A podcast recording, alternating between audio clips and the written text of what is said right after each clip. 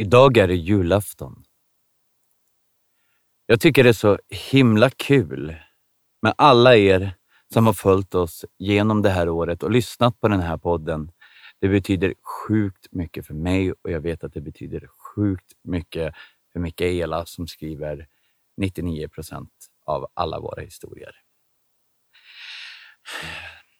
Men det här året kommer också att ta slut och jag tänker att vi avslutar det på ett riktigt bra sätt, nämligen genom en historia av Mikaela Schmidt och en historia skriven av mig. Båda två handlar om, ja, julen. Så vi avslutar den här säsongen på numera 26 avsnitt och fortsätter igen nästa år med två säsonger till, men kanske två säsonger med hälften så många avsnitt. Men vi ska i alla fall försöka att komma ut varannan vecka hädanefter med ett avsnitt till er. Både jag och Mikaela vet jag jobbar hårt med det här och vi hoppas på att ni gärna sprider den här podden vidare till alla ni känner eller alla ni vet tycker om läskiga historier. Här kommer i alla fall första historien för dagen av två. Skriven av Mikaela Schmidt och den heter Jack. Så välkomna allihopa till När mörkret faller.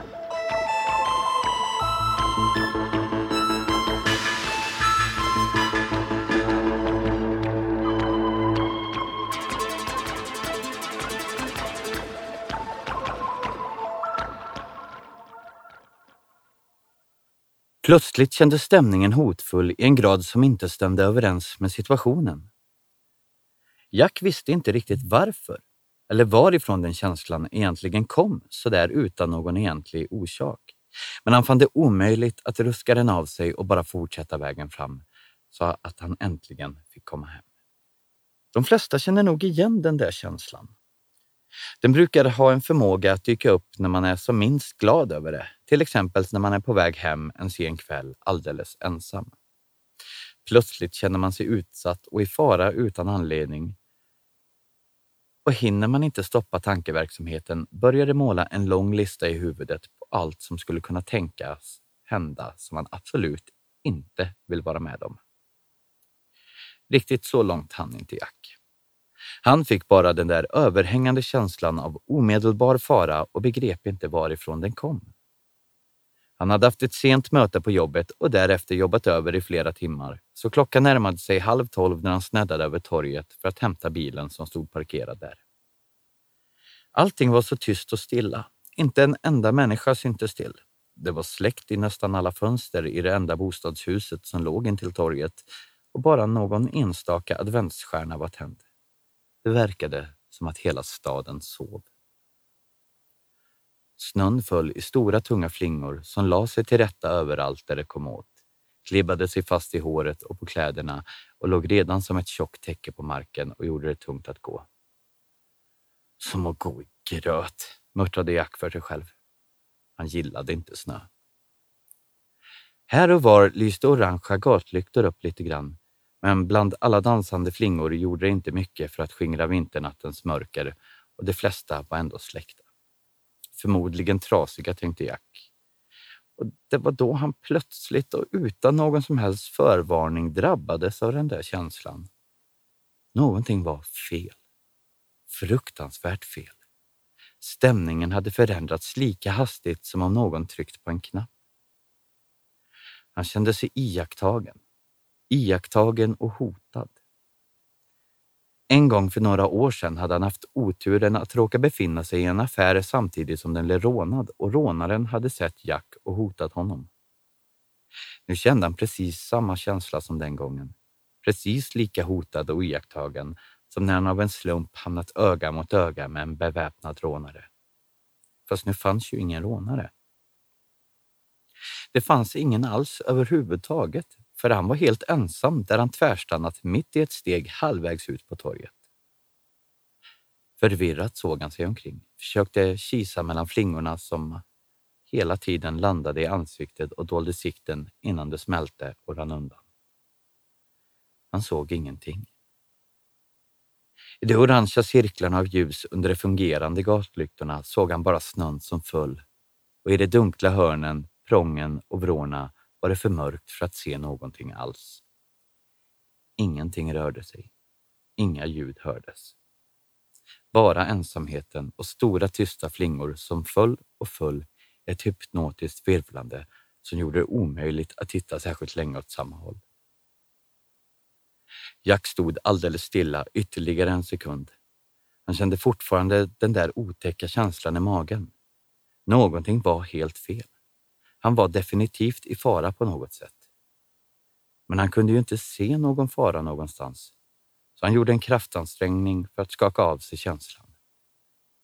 Det här dög inte. Stå här och skrämma slag på sig själv utan anledning som en liten unge. Trams!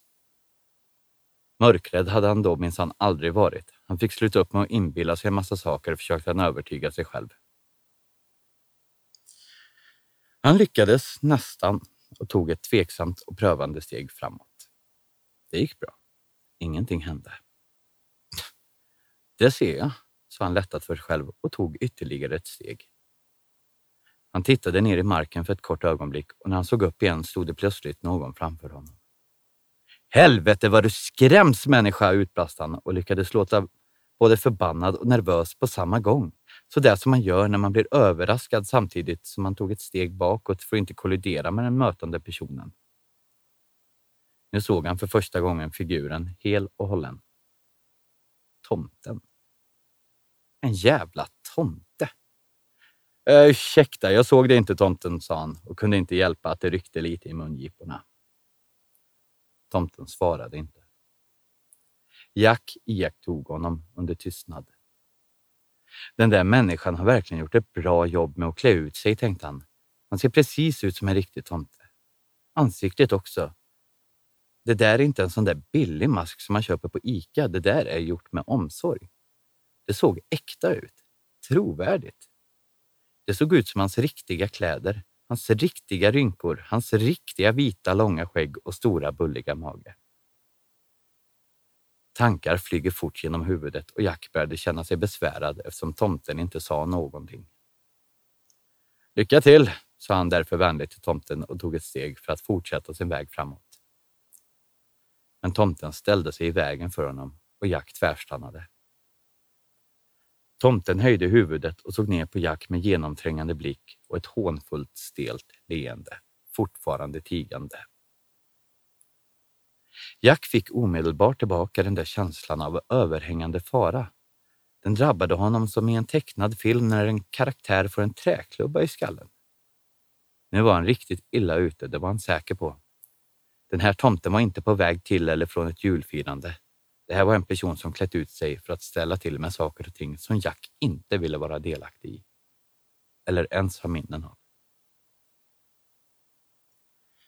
Utan att fatta beslut om det och innan han ens hunnit tänka tanken vände han tvärt på klacken för att gå samma väg tillbaka som han kommit. Men tomten stod fortfarande framför honom. Fortfarande med huvudet höjt och med samma hånfulla leende. Jack försökte igen och sedan ännu en gång.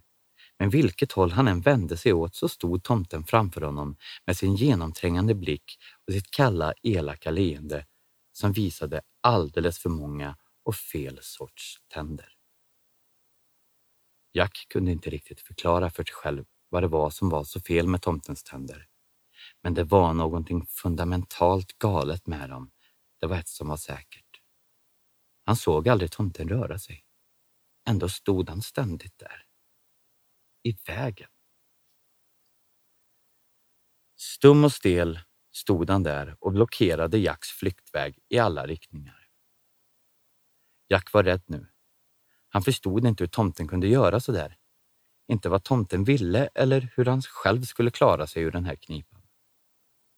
Jag måste komma härifrån, tänkte Jack och utan vidare eftertanke satte han handflatorna mot tomtens bröstkorg och försökte knuffa honom åt sidan.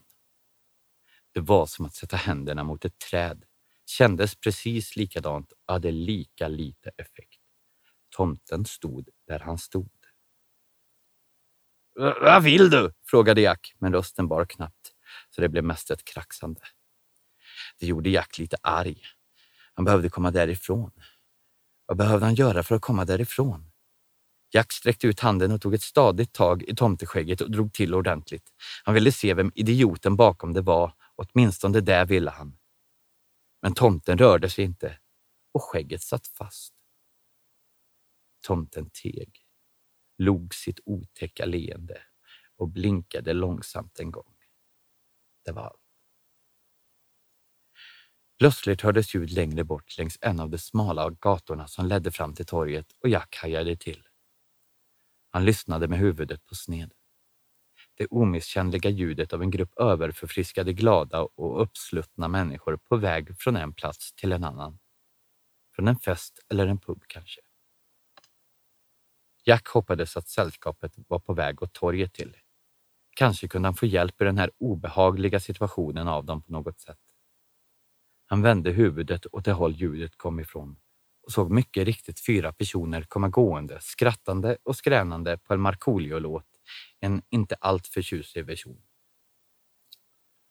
På något sätt gav det honom nytt mod. Han vände tillbaka ansiktet mot tomten. Nu jävlar skulle han få ett slut på det här! Jack såg sig förvirrat omkring, men torget var lika tomt och öde som när han först kom dit och det fanns inte det minsta spår av att någon annan varit där. Inte ens i snön. Det glatt brölande sällskapet var nu framme vid torget och Jack började gå mot bilen igen. Nu skulle han äntligen åka hem. Hem till tryggheten och värmen och flickvännen som väntade på honom. Men vad i hela helvetet var det han egentligen varit med om alldeles nyss? Jack var fortfarande alldeles skakig när han kom hem och försökte förklara för sin flickvän vad som hänt. Det var svårt att förklara ens för sig själv och ännu svårare att förklara för någon annan. Den där känslan av fara och en tomte, herregud, det lät ju så otroligt löjligt. Men han gjorde sitt bästa. Och hon gjorde också det. Li lyssnade lugnande och försökte sig på att förklara det hela. Men hon trodde honom inte. Naturligtvis gjorde hon inte det. Hon hade själv inte trott på det om rollerna varit ombytta. Till slut somnade de båda i varsin ände av soffan med lampan tänd och med kaffet som kallnade i muggarna. Där kunde historien fått ett slut. Det kunde ha räckt med det, för det var sannerligen skrämmande så att det räcker och någon förklaring kan åtminstone inte jag hitta på den här händelsen. Men det slutade inte där. Det hände en sak till som är lika obehaglig och skrämmande och framför allt konstig. På ytan släppte Jack snabbt den där händelsen. Morgonen därpå var han betydligt lugnare och sa till Lee att det nog bara varit en skojare och att han skrämt upp sig själv. Han sa att det kanske väckte upp minnet av det där rånet och att det var det som gjorde honom så rädd. Li trodde honom. Det var lättast så. Dessutom var det ju faktiskt det mest logiska. Men det måste ha varit bara på ytan. Bara några dagar senare inträffade någonting mycket märkligt som kanske kan kopplas ihop med Jacks obehagliga upplevelse på torget. Kanske. Eller kanske inte. Och på vilket sätt kan man ha lite olika åsikter om. När Lee kom hem från jobbet den dagen satt Jack redan vid köksbordet och stirrade tomt framför sig. Han borde inte varit hemma än på flera timmar och hade dukat fram till middagen men inte lagat någon mat. Li blev förvånad och förbryllad och började fråga honom varför han var hemma så tidigt, men fick inget svar. Hon pratade och pratade och försökte locka honom till att tala, men det gick inte. Och till slut kände hon sig riktigt illa till mods och visste inte riktigt vad hon skulle ta sig till. Snälla Jack, bad hon. Prata med mig, har det hänt något? Och då talade Jack. Han talade länge, många meningar i följd och med stort eftertryck. Men på ett annat språk. Eller åtminstone någon sorts riktigt svår dialekt, för de förstod både nästan och inte alls. Det lät väldigt gammalt tyckte Li. Språket lät gammalt, uråldrigt och ursprungligt, fast hon visste inte varför hon var så säker på den saken. Hon visste inte vad hon skulle göra. Nu pratade Jack. Han svarade på tilltal och inledde själv samtal, men bara på det där ålderdomliga språket. Han verkade inte själv vara medveten om det. Hon sa flera gånger till honom att hon inte förstod vad han sa, men han verkade inte reagera på det. Nästa morgon gick Jack till jobbet som vanligt, trots att han fortfarande pratade fel. Lee oroade sig för det och sa det också, men Jack bara ryckte på axlarna och gick sin väg. Lee försökte ringa Jack på lunchen, men han svarade inte. Och bara någon timme senare ringde det från hans jobb och var oroade över Jack. De hade samma problem som hon. Han talade konstigt och nu under lunchen hade han plötsligt försvunnit spårlöst. En medarbetare hade fått syn på honom av en ren tillfällighet i en helt annan del av stan ingen kunde begripa vad han hade där att göra eller hur han hunnit ta sig dit på den korta tid som förflutit sedan han sist sågs på sin arbetsplats. Nu ville de köra hem honom och bad Lee komma hem för de trodde inte att det var lämpligt att Jack var ensam. Och det är där vi är nu. Jack pratar fortfarande det där ålderdomliga språket som ingen förstår och Li passar honom så gott det går. Men det är svårt, för så fort han får chansen vandrar han iväg och tycks kunna färdas långa sträckor på orimligt kort tid. Han verkar också åldras i rasande takt. Jack är nu nästan gråhårig och har fått djupa fåror i ansiktet. Var den här historien slutar går inte att avgöra. Allt detta har hänt den senaste veckan om det fortsätter i den här takten är det inte gott att veta vad det blir av Jack. Eller varför. Men någonting väldigt otäckt pågår. Det är jag alldeles säker på.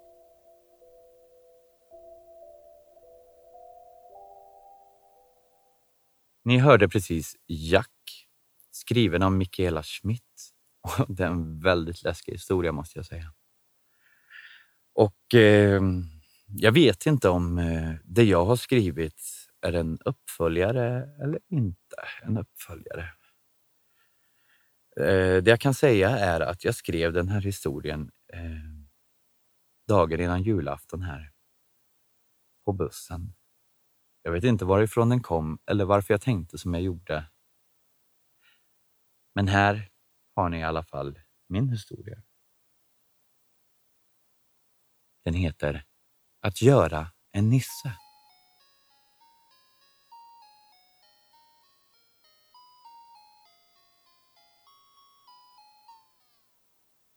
Som liten var jag inte snäll. Verkligen inte.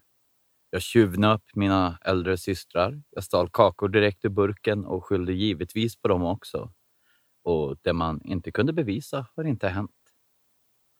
För mina föräldrar var jag alltid favoriten och insåg väl nu så här i vuxen ålder att det var helt fel av dem att göra på det viset. Men samtidigt visade jag aldrig dem den sidan. Jag kom undan med allt. Inte ens när personalen på Coop tog mig med fickan full i lösgodis och ringde hem till mina föräldrar låg det någon skuld på mig. Jag var liten och visste inte bättre. Fast det visste jag. Jag visste bara hur jag skulle prata mig ur varenda situation. Mina systrar var som sagt äldre. De var ett år äldre än mig. Japp, de var tvillingar. Antagligen var jag en fröjd för mina föräldrar att jag kom själv efter det slit de haft med dem och att jag redan vid ett par månaders ålder sov hela nätter. Aldrig hade kolik eller grät vid feber och då jag fick tänder så kunde jag ju inte vara annat än perfekt åtminstone i deras ögon. Julklappar fick jag alltid och gärna det bästa, trots mina föräldrars ekonomi. Mina systrar fick dela på den mängden jag fick, för de var två och fick ofta samma saker fast de var helt olika personer med helt olika intressen. Det var året jag fyllde 15 allting ställdes på sin spets. Allt det där jag lyckats komma undan med skulle komma att bita mig hårt, likt en gris som biter äpplen. Det skulle helt enkelt bli mos utav alltihopa. Kvällen började riktigt bra och presenterna hopade upp sig framför mig medan mina systrar på 16 år helt enkelt gett upp att bry sig och tog vad de fick. Vi drack varm choklad med marshmallows, åt julbord så vi fick knäppa upp både en och två knappar och efter kalanka var det dags för den traditionella julklappsutdelningen. Någon tomte var det inte tal om då vi var så pass stora och sluta tro på tomten, Nordpolen och renarna och den magi det förde med sig. Vi slet helt enkelt upp alla julklappar och mina systrar fick lite parfymer och annat som de inte önskat sig men mina föräldrar tyckte var fina gåvor. Jag vet inte riktigt mer vad de fick för jag var inte fokuserad utan hade mina ögon på mina egna presenter, varav den tv-spelskonsol jag önskat mig. Ingenting på min lista gick obemärkt förbi. Deras listor hade bestått av små men betydelsefulla saker för dem, men likt förbannat åkte de på billig parfym. Varför jag berättar detta nu är för att jag verkligen, verkligen, verkligen ångrar alla år av narcissism jag ägnat mig åt. Det är inte bara tvånget av det dåliga samvetet nu när jag är så kallat vuxen, utan ett verkligt samvete som trätt fram. Hur det skulle komma fram var för mig omöjligt att inse på något vis ens i min vildaste fantasi. Det var på julaftonskvällen. Min ena syster hade tröttnat på firandet och nu när det var avklarat hade hon mot mina föräldrars vilda protester dragit iväg till sin pojkvän. Min andra syster satt och umgicks med mina föräldrar som trots det lugnet såg över huvudet på henne och snarare gottade sig i glansen över att ha gett mig det jag ville ha och tryckte på vad nöjd jag borde vara. Jag hörde dem men snarare ignorerade dem nu när jag hade fått vad jag ville ha. Jag behövde inte låtsas längre utan låsa ut dem i den värld av tv-spel där jag halshögg orcher och räddade vackra älvor. In på småtimmarna tog mina föräldrar och gick och la sig. Min syster hade gett upp för länge sedan och låst in sig på sitt rum. Jag fortsatte spela på föräldrarnas tv i finrummet. Efter tolvslaget började jag märka att det sprakade smått i mitt headset och jag blev lite småförbannad inombords och tänkte att det här skulle mina föräldrar få höra och åtgärda till morgonen, juldagen eller inte. Plötsligt small det till i hörlurarna och jag slängde av mig dem och höll mig för öronen. Plötsligt började julbelysningen blinka frenetiskt tills de small de med och tvn gjorde likadant. Jag var mer chockad och förbannad än faktiskt rädd, vilket ändrades snabbt. I mörkret där i finrummet kände jag någon stå och andas tungt. Jag vände mig om sakta och i samma takt började en lykta lysa upp. Numera vänd såg jag ingen mindre än jultomten. Men han var inte glad och hade röda kinder utan det röda kom snarare ur hans ögon där det såg ut som kol brann. Ur hans stora, slitna, rödbrunaktiga rock kröp en svart massa ut. Den fyllde snart hela området vi båda stod och innan jag hann skrika hade den täckt inte bara min mun utan även krupit in i alla öppna hål man kunde tänka sig.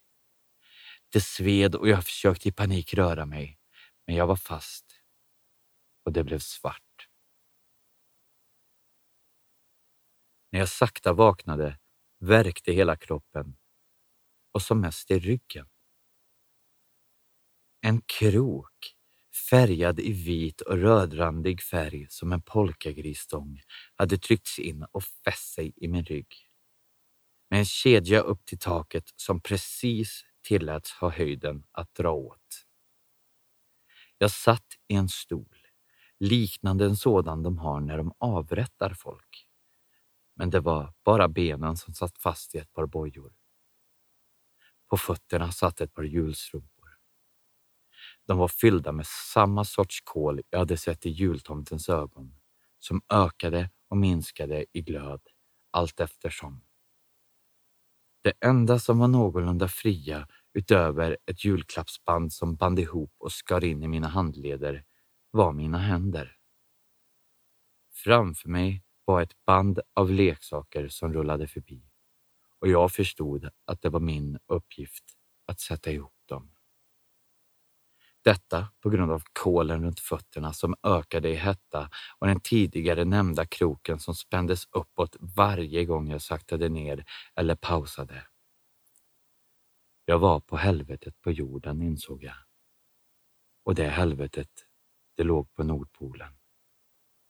Och nu, nu vet jag tyvärr hur han får sina nissar.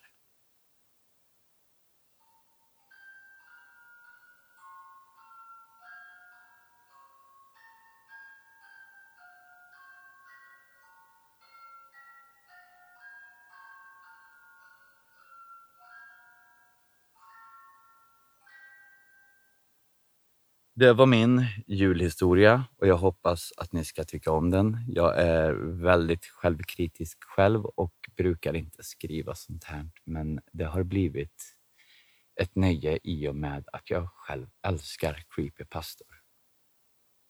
Och med det så önskar jag er en god jul och ett gott nytt år. Så syns vi på andra sidan. Och glöm inte att hålla i lyktan när mörkret faller.